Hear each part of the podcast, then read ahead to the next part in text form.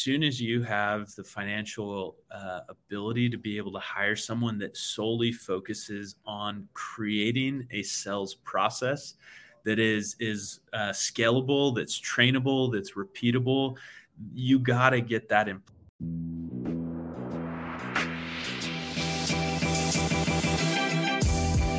Great experiences build great leaders. Great leaders build great teams. This is Building Great Sales Teams.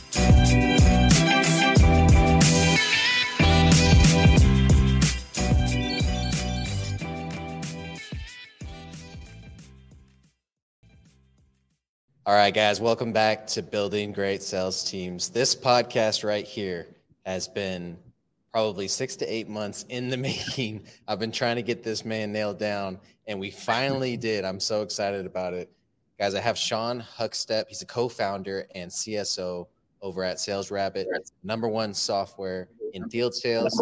He's led and managed several door to door sales teams in the past as well. Sean, welcome to the show, brother.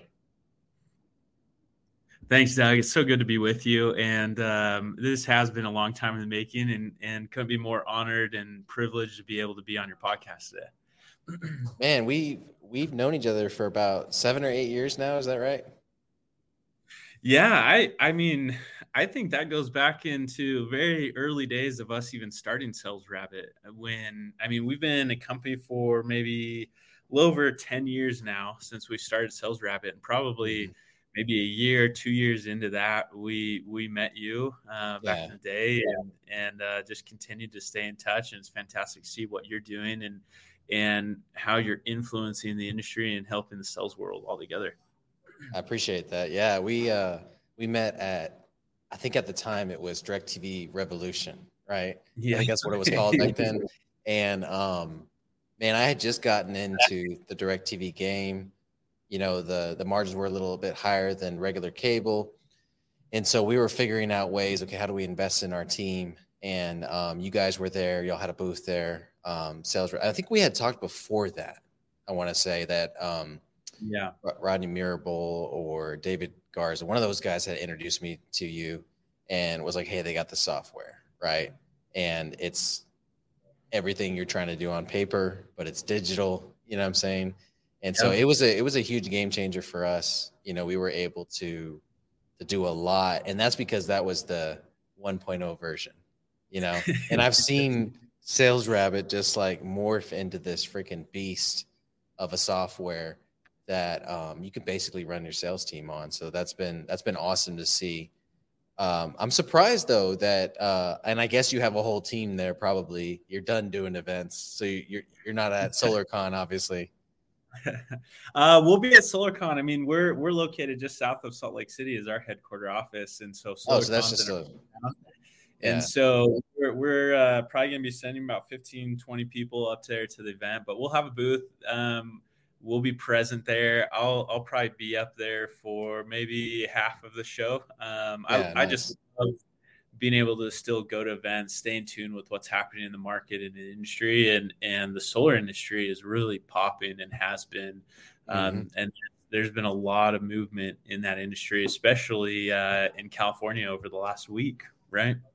Yeah, absolutely. No, it's been it's been it's been crazy. You know, I had a, a two year stint in the industry, and um, it just week to week it evolves so much. And then you know you got regulation happening you got new new tools coming out, uh, new panels, new tariffs. Like it's a wild mm-hmm. industry right now. And so if you're not on your game, you're gonna you're gonna be in trouble. But okay, so you've seen the best of the best in the highly competitive environment of direct sales, field sales. You know what I'm saying? Uh, mm-hmm. What do you mm-hmm. feel like the sales orgs that not just last a long time, but do really well. What, what do you feel like they have in common? I think the number one thing that they have in common is great leadership. Um, you know, there's there's a saying that everything rises and falls based on leadership, and I just believe that to be the absolute truth, especially when it comes to field sales. If you don't have great leaders at the company, um, providing a path, providing a vision and direction, uh, for these people that are coming in, especially these first year rookies, uh, mm-hmm. first time on the doors, first time in the field, trying to knock doors. And if they don't catch that vision, that energy that the leaders have, then typically you see them churn out so quickly. And it's really difficult to build a sales org when you have a high level of rep churn.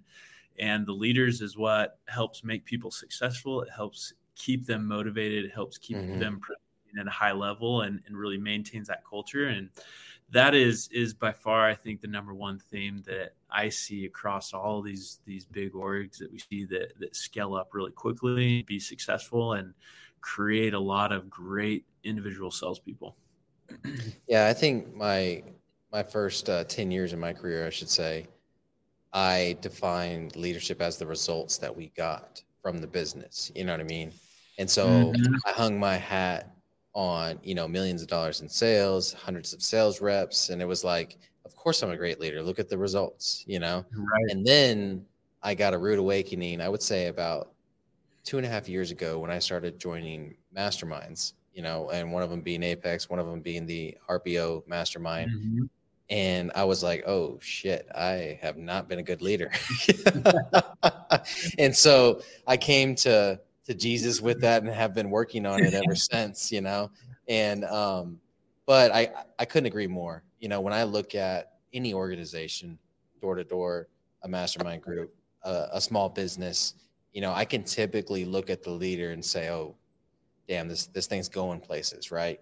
Because yeah. You know whether they're charismatic, they have integrity, their core values are in line, or they're just you know people want to follow them, right? There's there's a magnetism that comes with it. You know, it's hard to find, you know, the the values and the mm-hmm. magnetism in the same package. That's rare, but when you do or you develop it, I mean, it's it's it's pretty lethal in a sales organization. Yeah. Oh, absolutely. And and I think a leader's ability to create other leaders is what mm-hmm. makes them really influential and allows them to be even more successful because they're amplifying what they're able to do by creating and generating new leaders that can step up, um, rise to the occasion, and help lead other people. Absolutely.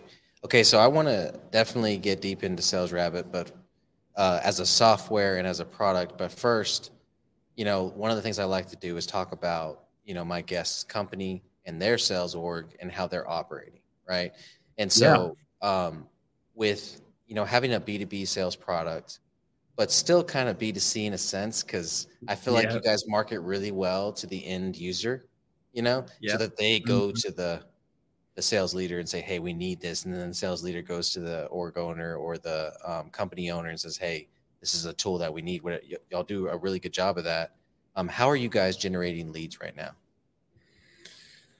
we do it in a in a wide variety of ways. I would say that for our business, the way that it stands today, we can really categorize everything into five buckets as far as lead streams, and then everything kind of branches off from there. But those five things, I think, being inbound leads, meaning people that um, know our brand, recognize our brand, uh, they come to our website, they're part of our community, mm-hmm. um, they reach out to us and say, "Hey, I'm interested in Sales Rabbit, and I want to understand more about your product." Right?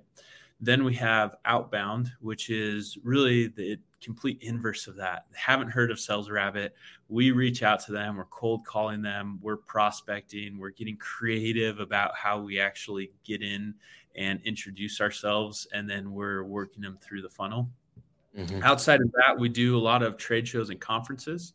Mm-hmm. We um, have a ever growing partner and affiliate channel where we we work with a variety of in, influential leaders, partners, other software and tech um, to really help provide a tool that allows some of these even consultants um, mm-hmm. to help companies build out these processes and systems to uh, make sure that these companies are running as as well as they can.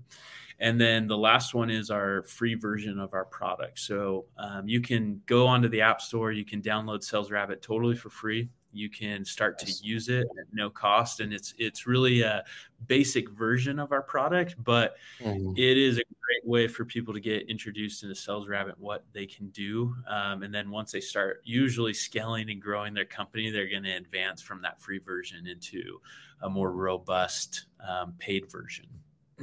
Oh that's awesome. I don't think i i knew about that and that's huge because like i consult for companies and i'm like first thing you need to get is a CRM. Like right. Yeah. The first thing, you know what I'm saying? yeah. And so, you know, yeah. depending on budget, I typically point them to, you know, obviously GoHighLevel is very cost effective. But yeah, yep. if they're doing direct mm-hmm. sales, then uh, I'll point them to Sales Rabbit. In, you know, in the past, I wouldn't have done that in terms of a CRM, but you guys have evolved into that from what I understand. You guys have features now that are reminiscent of a CRM yeah, we we are ever growing. I would I would call us a lightweight CRM.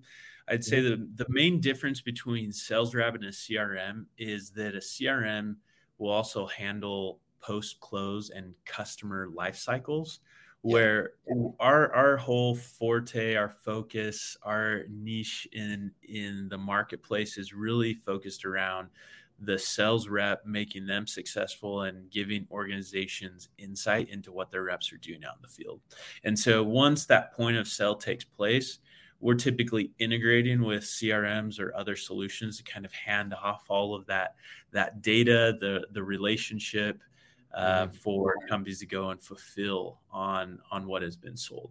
So uh, a lot of, of CRM esque um, functionalities that we have within our platform because it's important for companies to be able to create those various automations and set mm-hmm. up a really simple process and workflow for their reps. But again, our our uh, uh, place in in the world kind of ends once that sale has been made. No, and I like that. I mean, too many too many softwares right now. I feel like are trying to be the catch all and it's not working. Yeah. You know, all, all, you do is get an antiquated version of what you've uh, basically added mm-hmm. on, I mm-hmm. guess you could say. And so I've I've used softwares like that, particularly in solar, and we ended up using Sales Rabbit anyways. you know saying right. so that's just kind of how it works out because of the. I mean, when you go that deep and you stop at that ex- experience point that you you pointed out, I mean, I, I feel like you're going to be a lot better at that part of the journey. You know what I'm saying? Yeah and and it it should it should transition at that point into uh, a crm that is going to be a heavyweight once the customer yeah. is obtained you know and even even that can do some things before the customer is obtained to prime them for that door knock you know or for that field sales experience whatever the case is mm-hmm. so going back to your sales team um, what are some of the things you guys are doing internally that uh, other b2b you know service business owners can can kind of execute on you know that maybe maybe these are things that you feel like are not traditional or um, you know like yeah. one of the things i recommend to to my companies that have like fortune 100 clients you know mm-hmm. is uh, like giftology you know it's one of the approaches that i i try to implement with their companies to where they're building relationships because these are bigger accounts right this isn't yeah. just a mm-hmm. residential homeowner it's you know a a, a uh, VP of uh, security or a VP of tech or yeah. a VP of sales, you know that type of stuff. Yeah, I um, the first things I'd say that comes to my mind really well is uh, at different stages of the company.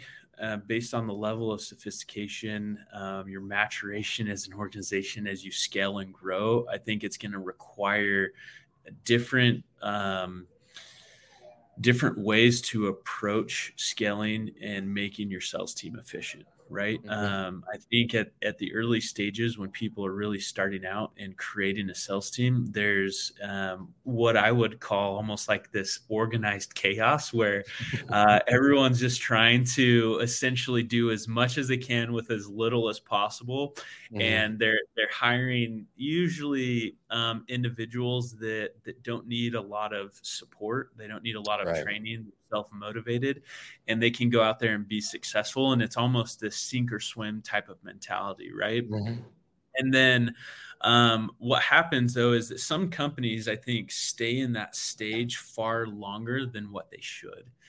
And and I think um, I am a big, big um, advocate for sales ops resources, meaning that as soon as you have the financial uh, ability to be able to hire someone that solely focuses on creating a sales process that is is uh, scalable, that's trainable, that's repeatable, you got to get that in place and someone to focus on that because so often we have this natural ability. It's like, oh, I need to increase sales. Well, I'm going to hire more salespeople, right? Yeah. But that's not only yeah. do it as an organization because, yeah, you can hire more salespeople, but if they're selling a lot less on a per rep average, well, you're not necessarily getting more sales. You're just creating right. a lot more headache for yourself by by trying to manage way more than what you should. And so, investing in this sales ops um, role or or mm. individual, mm-hmm. I think it allows companies to scale out um, in a much more intentional way that's going to be f- more favorable on your return investment for sales individuals within your company and and again that's that's just solely focusing on purely efficiency around the sales process right and and I will go ahead and let you guys know that are listening that I did pay Sean a hundred dollars to to say that. that was basically a commercial for my consulting service. It's what. Oh yeah, it's perfect. Money well spent. Thank you, Sean. Yeah, that's right. so you heard him. You heard it here, guys. Invest in your sales program. no, yeah, that's that's, that's, that's that's massive. You know, and that's one of the biggest things that I preach is before you go out and then and you know like with most people I guess most really good consultants is you give away the information, you know, and then they pay for the execution if they want it, right? Otherwise, they can execute on their own, and that's one of the biggest things I teach is, you know, you have got to have a plan before you hire the salesperson. You know what I mean? Yeah. And if you've already hired the salesperson, all right, great. Now you have, you know, a buddy to work on the plan with, and that has actual experience in the field. Obviously, you have experience in the field. Typically, if you're you know the business owner you're the first salesperson right? Yeah. But putting yeah. together that plan is massive. So when people come in they have the security of a plan you know where mm-hmm. a lot of times that doesn't happen in sales organization. It's like hey come with me and what and do what i do kind of thing you know? And it's like i'm supposed to derive you know your genius or your structure or your skills you know what i mean or tactics from that. That's that's tough for a new salesperson. Yeah. so I couldn't agree more. Let me ask you this: You've got you said earlier five sources that your leads come in through. Mm-hmm. Are you hiring five different people for each one of those sources, or do you try your best to find the guy that can do it all and that has that versatility? Yeah, I I would say again um, for me, and again, I think this goes back to where you're at as an organization, right? I think mm-hmm. the the the bigger that your organization gets the more specialized you have to become. And and when you create specialization within your organization i think it amplifies the success rate of whether it's it's converting a lead to an opportunity an opportunity to close one deal. Um, all of of those major points or conversion metrics i think will have a significant lift when you can find specialization for roles. Now um, for us, we started out of, of essentially having one person do everything. Um, that was you, all the way from from that's right, that's right, from and then we we expanded it from there, um, and then we kind of broke it up into almost this setter closer model where mm-hmm. we have someone that is is getting leads, qualifying leads, and teeing them up for someone to come in and close the deal, right? Mm-hmm and then um, from there we even branched it out, farther and started segmenting them based on size. So a bigger lead comes in it goes to more experienced setter. A bigger deal comes in the pipeline goes more experienced closer and, and we start to see uh, as we match up salespeople to the segment that they best serve and, and can close in, well, again, we're getting lift in our conversion rates. We're getting lift mm-hmm. in our average deal sizes and contract values because we're we're putting the right people in the right roles. Um, that's going to give us a much better lift. And so when it comes to those lead sources, we we don't have it yet where we have um, you know five different roles for each of those different lead sources but we split mm-hmm. them up about 50 50 and so we have our our more entry level sales reps that are taking our inbound leads because those are the hottest, they're the warmest, they're the easiest convert. It gets them um, excited, motivated. It, it gets them feeling that success really quickly. And mm-hmm. then from there, we have this career path that we build for them where they move more into outbound, more into doing events. Uh, okay. And that way, it takes a, a much greater skill set to be able to convert someone who's never heard of your product or platform or company mm-hmm. before. Mm-hmm. And, and close them down. And so we we kind of have built it um, uh, career paths within our sales org based on the level of difficulty as well as the size of the account um, that you're selling, if that makes sense. So you're introducing kind of a not necessarily a new concept, but a uh, uncommon concept, I would say, in in the sense that you said uh, your new people are getting the hot new leads, right? And so, you know, one of my first exposures to a boiler room is I worked for this collectible gold company, and I was a marketing manager for them, and they sold uh, collectible gold. These guys made two, three hundred grand, right? Mm-hmm. And when you would mm-hmm. have a new trainee come in, they wouldn't give them the inbound, the new hot stuff. They would give them all the old stuff and make them cut their right. teeth on that for 90 days. And then once they've proven themselves, like, hey, I can revive some of these old cuts, which is the harder sale, which is making sense, you know. and and I can revive some of these older customers, then I prove myself to take these new hot inbound leads and I'm not going to screw them up kind of thing. So you guys yeah. are kind of doing the reverse of that, which which makes sense. But does that mean that the the compensation is different from the inbound lead to the, you know, outbound lead? Yeah, absolutely. I mean, it, it's probably from a commission standpoint, um, we're probably paying those outbound people two to three x what we're paying those inbound people. And and it. when you when you think about it, it's a lot more effort. Um, mm-hmm. Um, on outbound leads, you're you're also not spending the marketing dollars and resources to produce those right. leads, so you can justify um, getting that return on investment by paying someone more. And so they're more motivated to get those deals, accomplish them. And because it's a lot more work and it's more difficulty, it takes a higher skill set. Uh, you need someone that that can do it. And so we've we've found that uh, more a little bit untraditional approach to work uh, really well for us. So uh, I learned a new term today, which I knew the term, I didn't know the acronym, right? And so customer acquisition cost was a term that I use all the time, right? Yeah. But um, my previous guest was like, uh, my my CAC numbers were all off. So CAC, and I'm like, yeah. is that a B two B term? I guess it is. It's a software term, and I was just like, man, that's that's a funky one, but I learn yeah. something new every day. Okay, so one of the things you were just yeah. talking about is is you know the difficulty of going after those bigger accounts and and being outbound. Okay, and so mm-hmm. I have mm-hmm. clients that they have you know the one salesperson that does everything right, and I try mm-hmm. to get that salesperson to understand. Okay, yes, you are going to almost passively go after the bigger accounts, not not passively, but like maybe ten to twenty percent of your time needs to be spent on those big accounts, but you need and this is entry level, right? And this is uh, fairly new new to the position. You need to start building your pipeline with the small guys and getting those mm-hmm. little wins every day. You know what I'm saying? Yep. Um, but it's happened in the past where a salesperson just gets so hyper focused on the big one to get that big commission that they yep. lose out on the 20 commissions they could have gotten in between. So how do you kind of, I guess, focus your guys on a healthy mix of the two?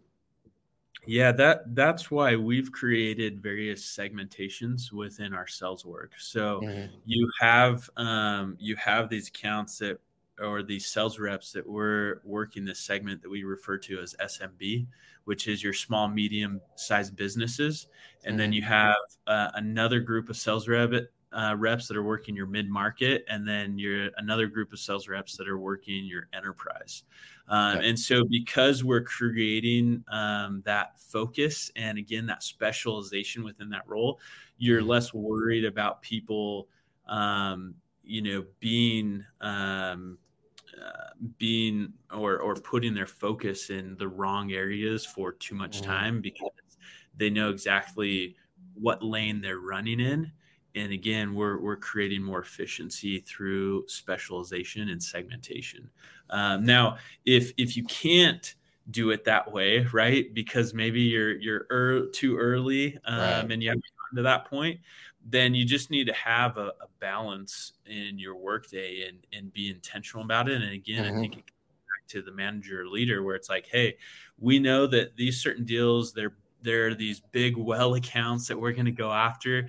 Um, mm. I only want you spending 30% of your time on these because we know they're a six to 12 to 18 month um, sales cycle. Right. And it's going to take that long and, and it's going to be incredible when those close. But you got to make sure that you're you're feeding yourself along the way and we're getting these wins and you're proving yourself as a sales rep and so we need to make sure that we're seeing a certain amount of small deals and opportunities to get set. And I think if you set up some KPIs mm-hmm. or metrics on a, a monthly or quarterly basis, depending on your industry, what you're selling, uh, to say, hey, we need you to generate X number of opportunities within this size of accounts this month and and then work on these bigger accounts and so i think if you have those expectations set and as a leader you're following up with them you're holding them accountable i think you um, you don't get into that as much where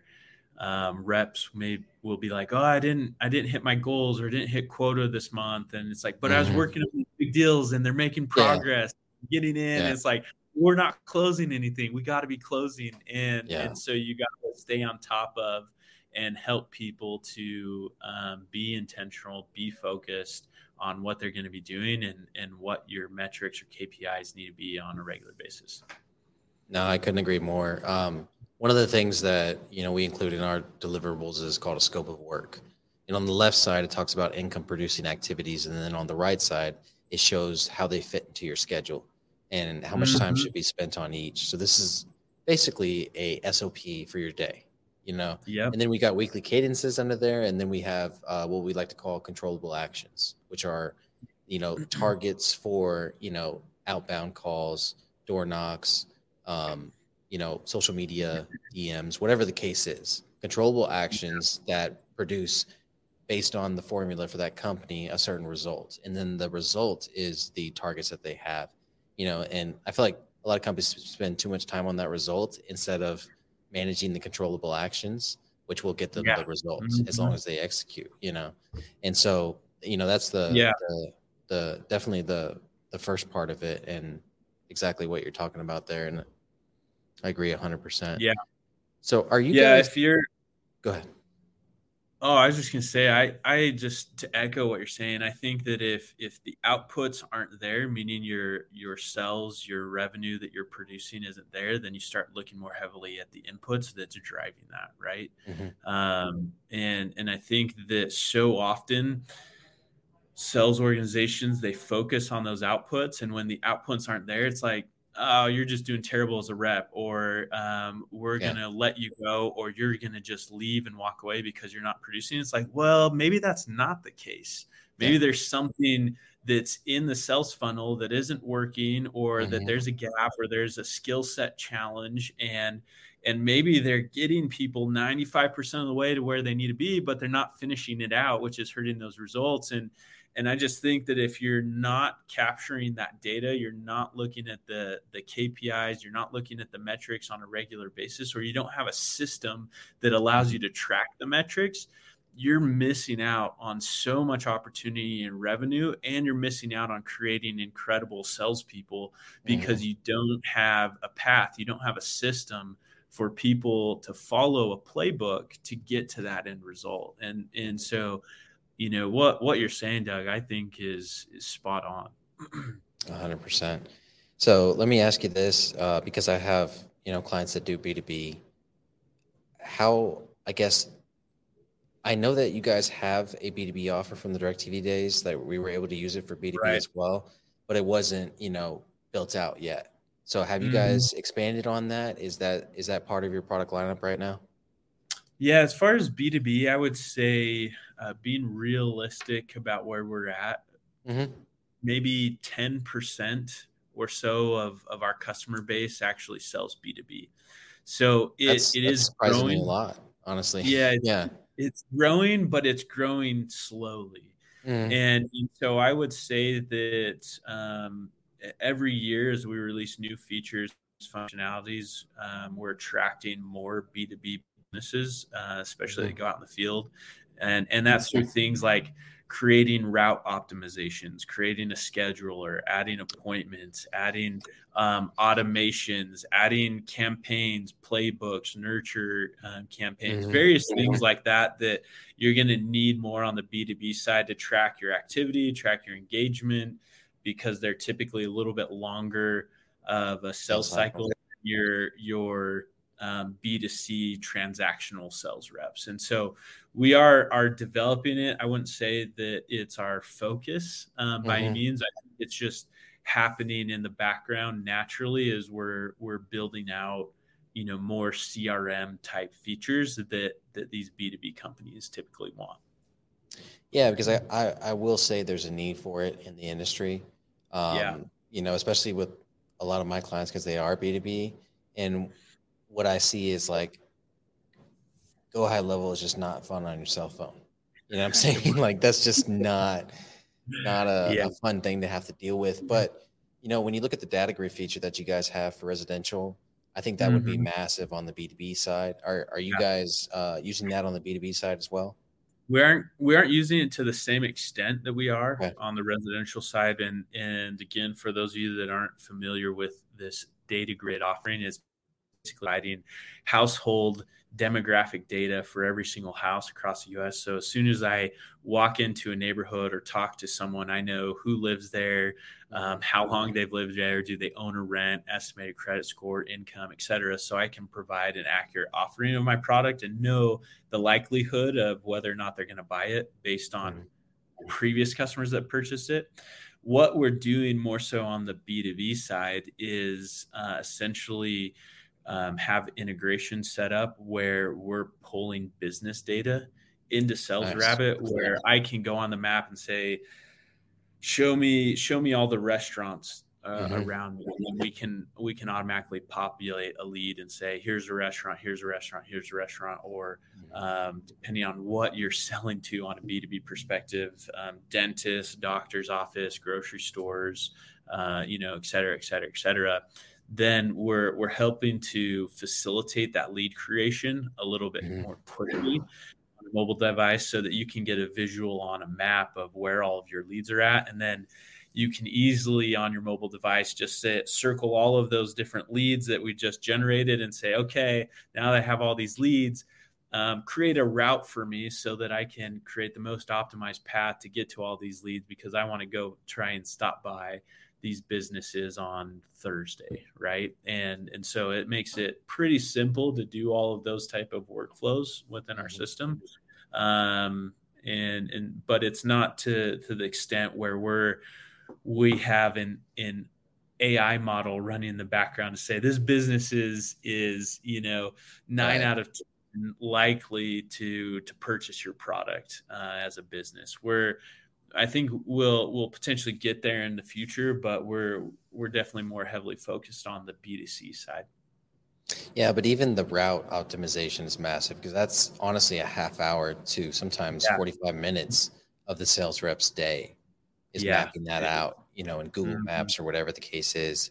And then and then what happens they get into the area and they realize, oh, this ain't a good area and then they got to go do it again for a different area you know whatever mm-hmm. the case is or they realize you know an accident happened in the area got traffic or all these variables that can happen once you get out to the field and being able to kind of like reposition mm-hmm. yourself mm-hmm. in real time is is is massive in the in the b2b game okay yeah.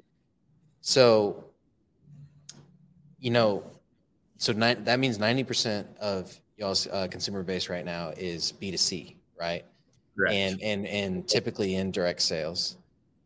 And so, mm-hmm.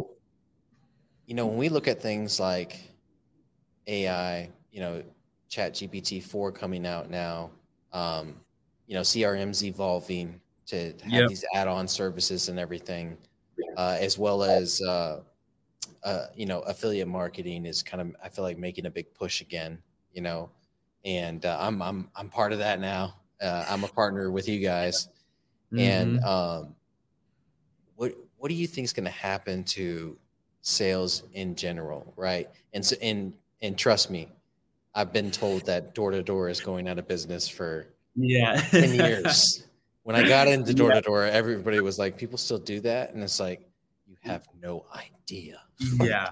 Oh yeah. It it is pretty is pretty phenomenal. Even when I was knocking doors back in the day, and I'd go knock on a door, and, and people mm-hmm. are like, "Get a real job," and I'm like, I probably make three times the amount of money you make by knocking yeah. on doors and selling products. So you can have uh, your I'll real job.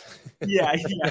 I'll keep this for now. You know, mm-hmm. um, and and it was great for the time, but you know, there there's just nothing, in my opinion that is going to replace a face-to-face conversation as much as as artificial intelligence is is improving and will continue to improve and certainly it's going to play a major role in in the sales process and the buyer's journey because we're we're looking at AI we've already introduced AI into our product and and ultimately I think AI will help um, serve up and give sales reps a better indication of when they should go talk to them, why they should go talk to them, mm-hmm. and who they should talk to um, in order to have the best likelihood to get a deal.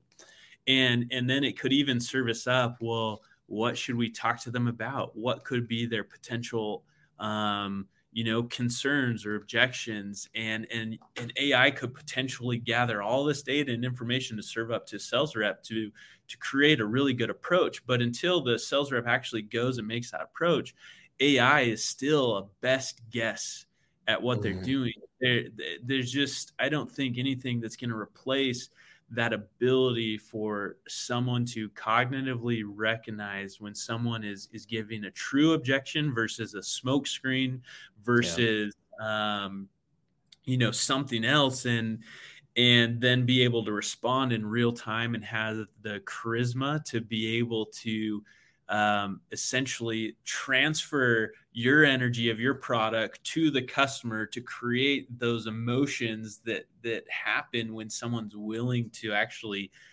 purchase something and and want to buy it and so um, i think ai is is going to be a massive um, and we're already starting to see it happen and have a huge impact on the sales world and if if mm-hmm. we're not paying attention to it and recognizing what's happening going in the market, we're we're missing something. Yeah. And and so I think it's important for us to stay um, in the the um, the world of understanding. Yeah, and what's going yeah. on and what we're doing there. But I, I don't think that it's it's certainly going to make this drastic shift where all of a sudden we're completely replacing all yeah. salespeople, especially those people out in the field. No, I think it's hilarious. Anytime you know, it was uh, crypto two years ago. It was NFTs a year ago. You know what I mean? And yeah. now AI is all the buzz, right? Mm-hmm. And and mm-hmm. don't get me wrong. You know, I'm I'm writing some of my uh, nurture campaigns with AI, hundred percent. Yeah. It, it writes better than I do when it comes to nurture campaigns. You know, mm-hmm. now my mm-hmm. personal post, of course not. You know, um, right? The proposals I'm putting together for clients, no. You know, like I, I that when when the product is me, then I need to make sure it's me. But when it's just yeah. you know follow up, hey, by the way, type stuff, then then I'm all about the AI and outsourcing that. But you know, people get on social media or on their soapbox, and it's like if you don't if you're not using AI, you're getting left behind. And it's like, and I've been told that for 13 years about whatever trend is is coming yeah. out. You know what I'm saying? At the end of the day, business is business, and you need to know it you need to know it and you need to utilize it where you can to leverage. But right mm-hmm. now, it's a mm-hmm. leverage tool long term. Can it be a Salesforce? Absolutely. But um, we we had a guest on the podcast. I want to say it was like, man, it must have been like four or five months ago.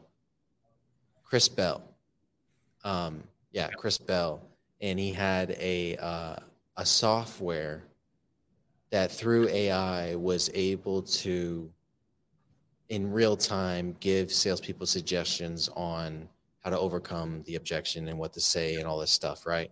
So it was yeah. really cool, and it was built into a CRM and mm-hmm. had all these really cool features and everything. But it, it was for B two B selling from a computer, you know. Yeah. And yeah. and he said, and I asked him a similar question, and he's and he he he cited this study, and I'm going to butcher it, but I just want to I just want to I just want the listeners to understand the contrast here. He he cited this study that um, in order for a human to, in order for you to gain know, like, and trust, which is what we know is the the mechanism that says, okay, I'm going to buy from this person. In order to gain know, like, and trust, you have to give a consumer something like 7,200 bytes of information. Mm. So when we look at the data, right? And so yeah. uh, if you look at a character in a text, that is that that character in the text is two to three bytes of information. Mm-hmm. So so think about it. You need at least 2,100 letters of text in order to get that right. Yeah. Well, the human the human voice can do it in seven seconds. If yeah. you're in person, now now the information they're getting is multidimensional, right? Now they're getting body language, tonality, uh, body language, and uh, um, your non energy. Yeah, your mm-hmm. your nonverbals, your energy too, right? Because I believe in that. Like energy is a real thing. Yeah. I can feel it as soon as I meet someone. And so uh, they said then it goes down to two seconds. Someone will mm-hmm. decide whether they know, like, and trust you, and within two to three seconds of meeting you. You know. Yeah. And that's and when he said that, it's like okay, it makes sense now. AI's got this massive gap to make up. You know, because how long does it take yeah. to read that email that I need? Yeah. You know, 500 600 words on you know i'm saying like by the time i get through three or four sentences i'm done if you haven't captured yeah. me and then then i'm not going to read the rest of the email and i'm still not going to know like and trust you until the end of it you know yeah. and so the the gap is is is massive you know and so i think yeah. it, it just it just makes your point even further yeah i and and to expound on that i mean things that that we're starting to see from our end especially that's newer to uh, field sales for those people that are out in the field mm-hmm. is is this concept of conversational intelligence, right? And and it's basically um, it, it's already happening where we're recording these these calls that are happening via Zoom, right? And mm-hmm. there's an AI that's analyzing, saying, "Well, how often do you say this?"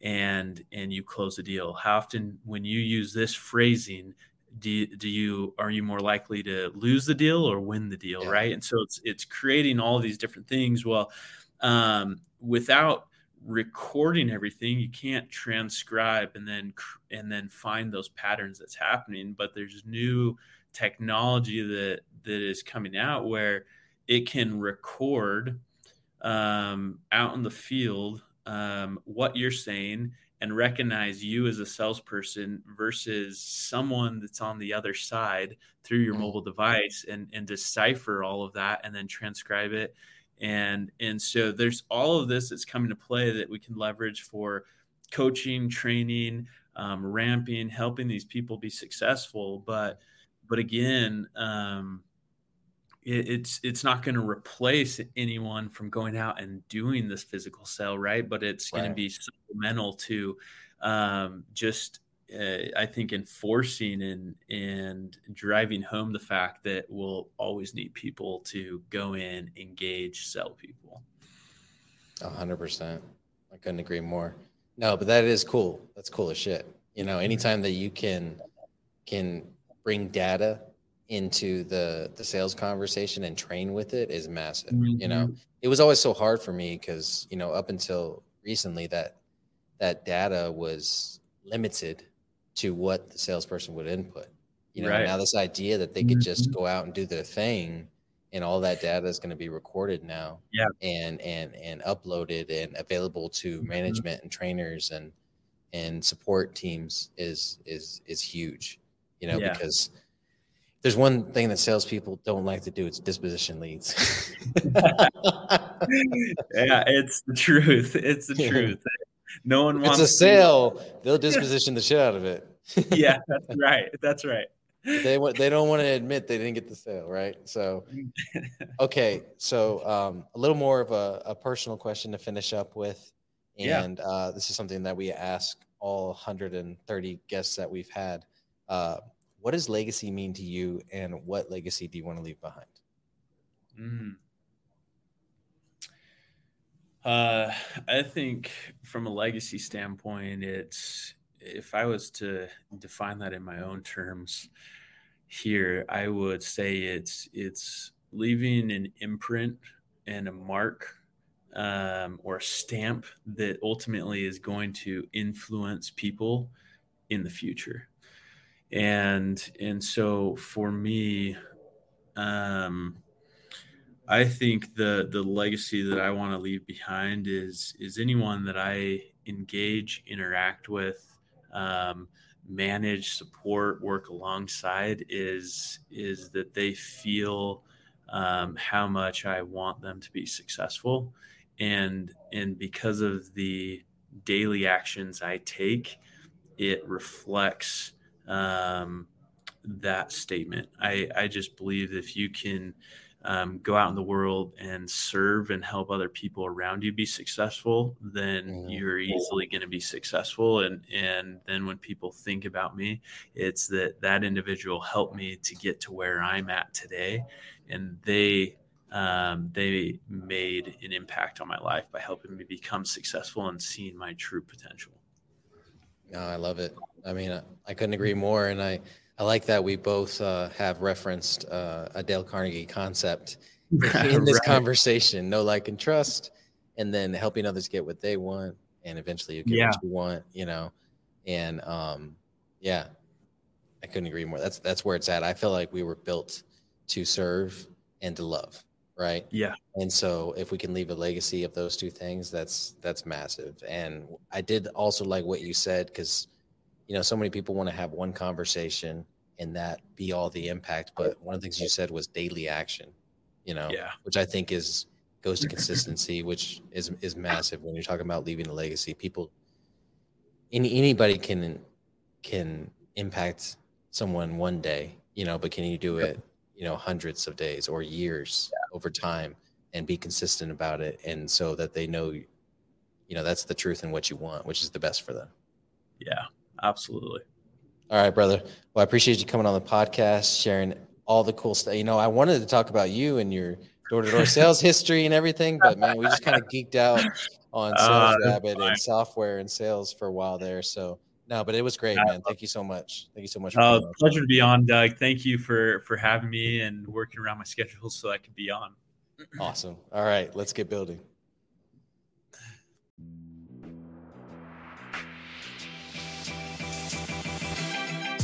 Thank you for joining us on this episode of the Building Great Sales Teams podcast. We really do appreciate it. As you know, we believe that great leaders build great teams. How do you become a great leader? You learn from the greats. Join us at the Million Dollar Mastermind put on by Ryan Stewman in Frisco, Texas, and learn everything that you need to learn to be that great leader. The link will be in the description below. As always, we ask that you like, share, and subscribe wherever you consume podcasts so you can stay up to date with the Building Great Sales Teams podcast. Let's get building.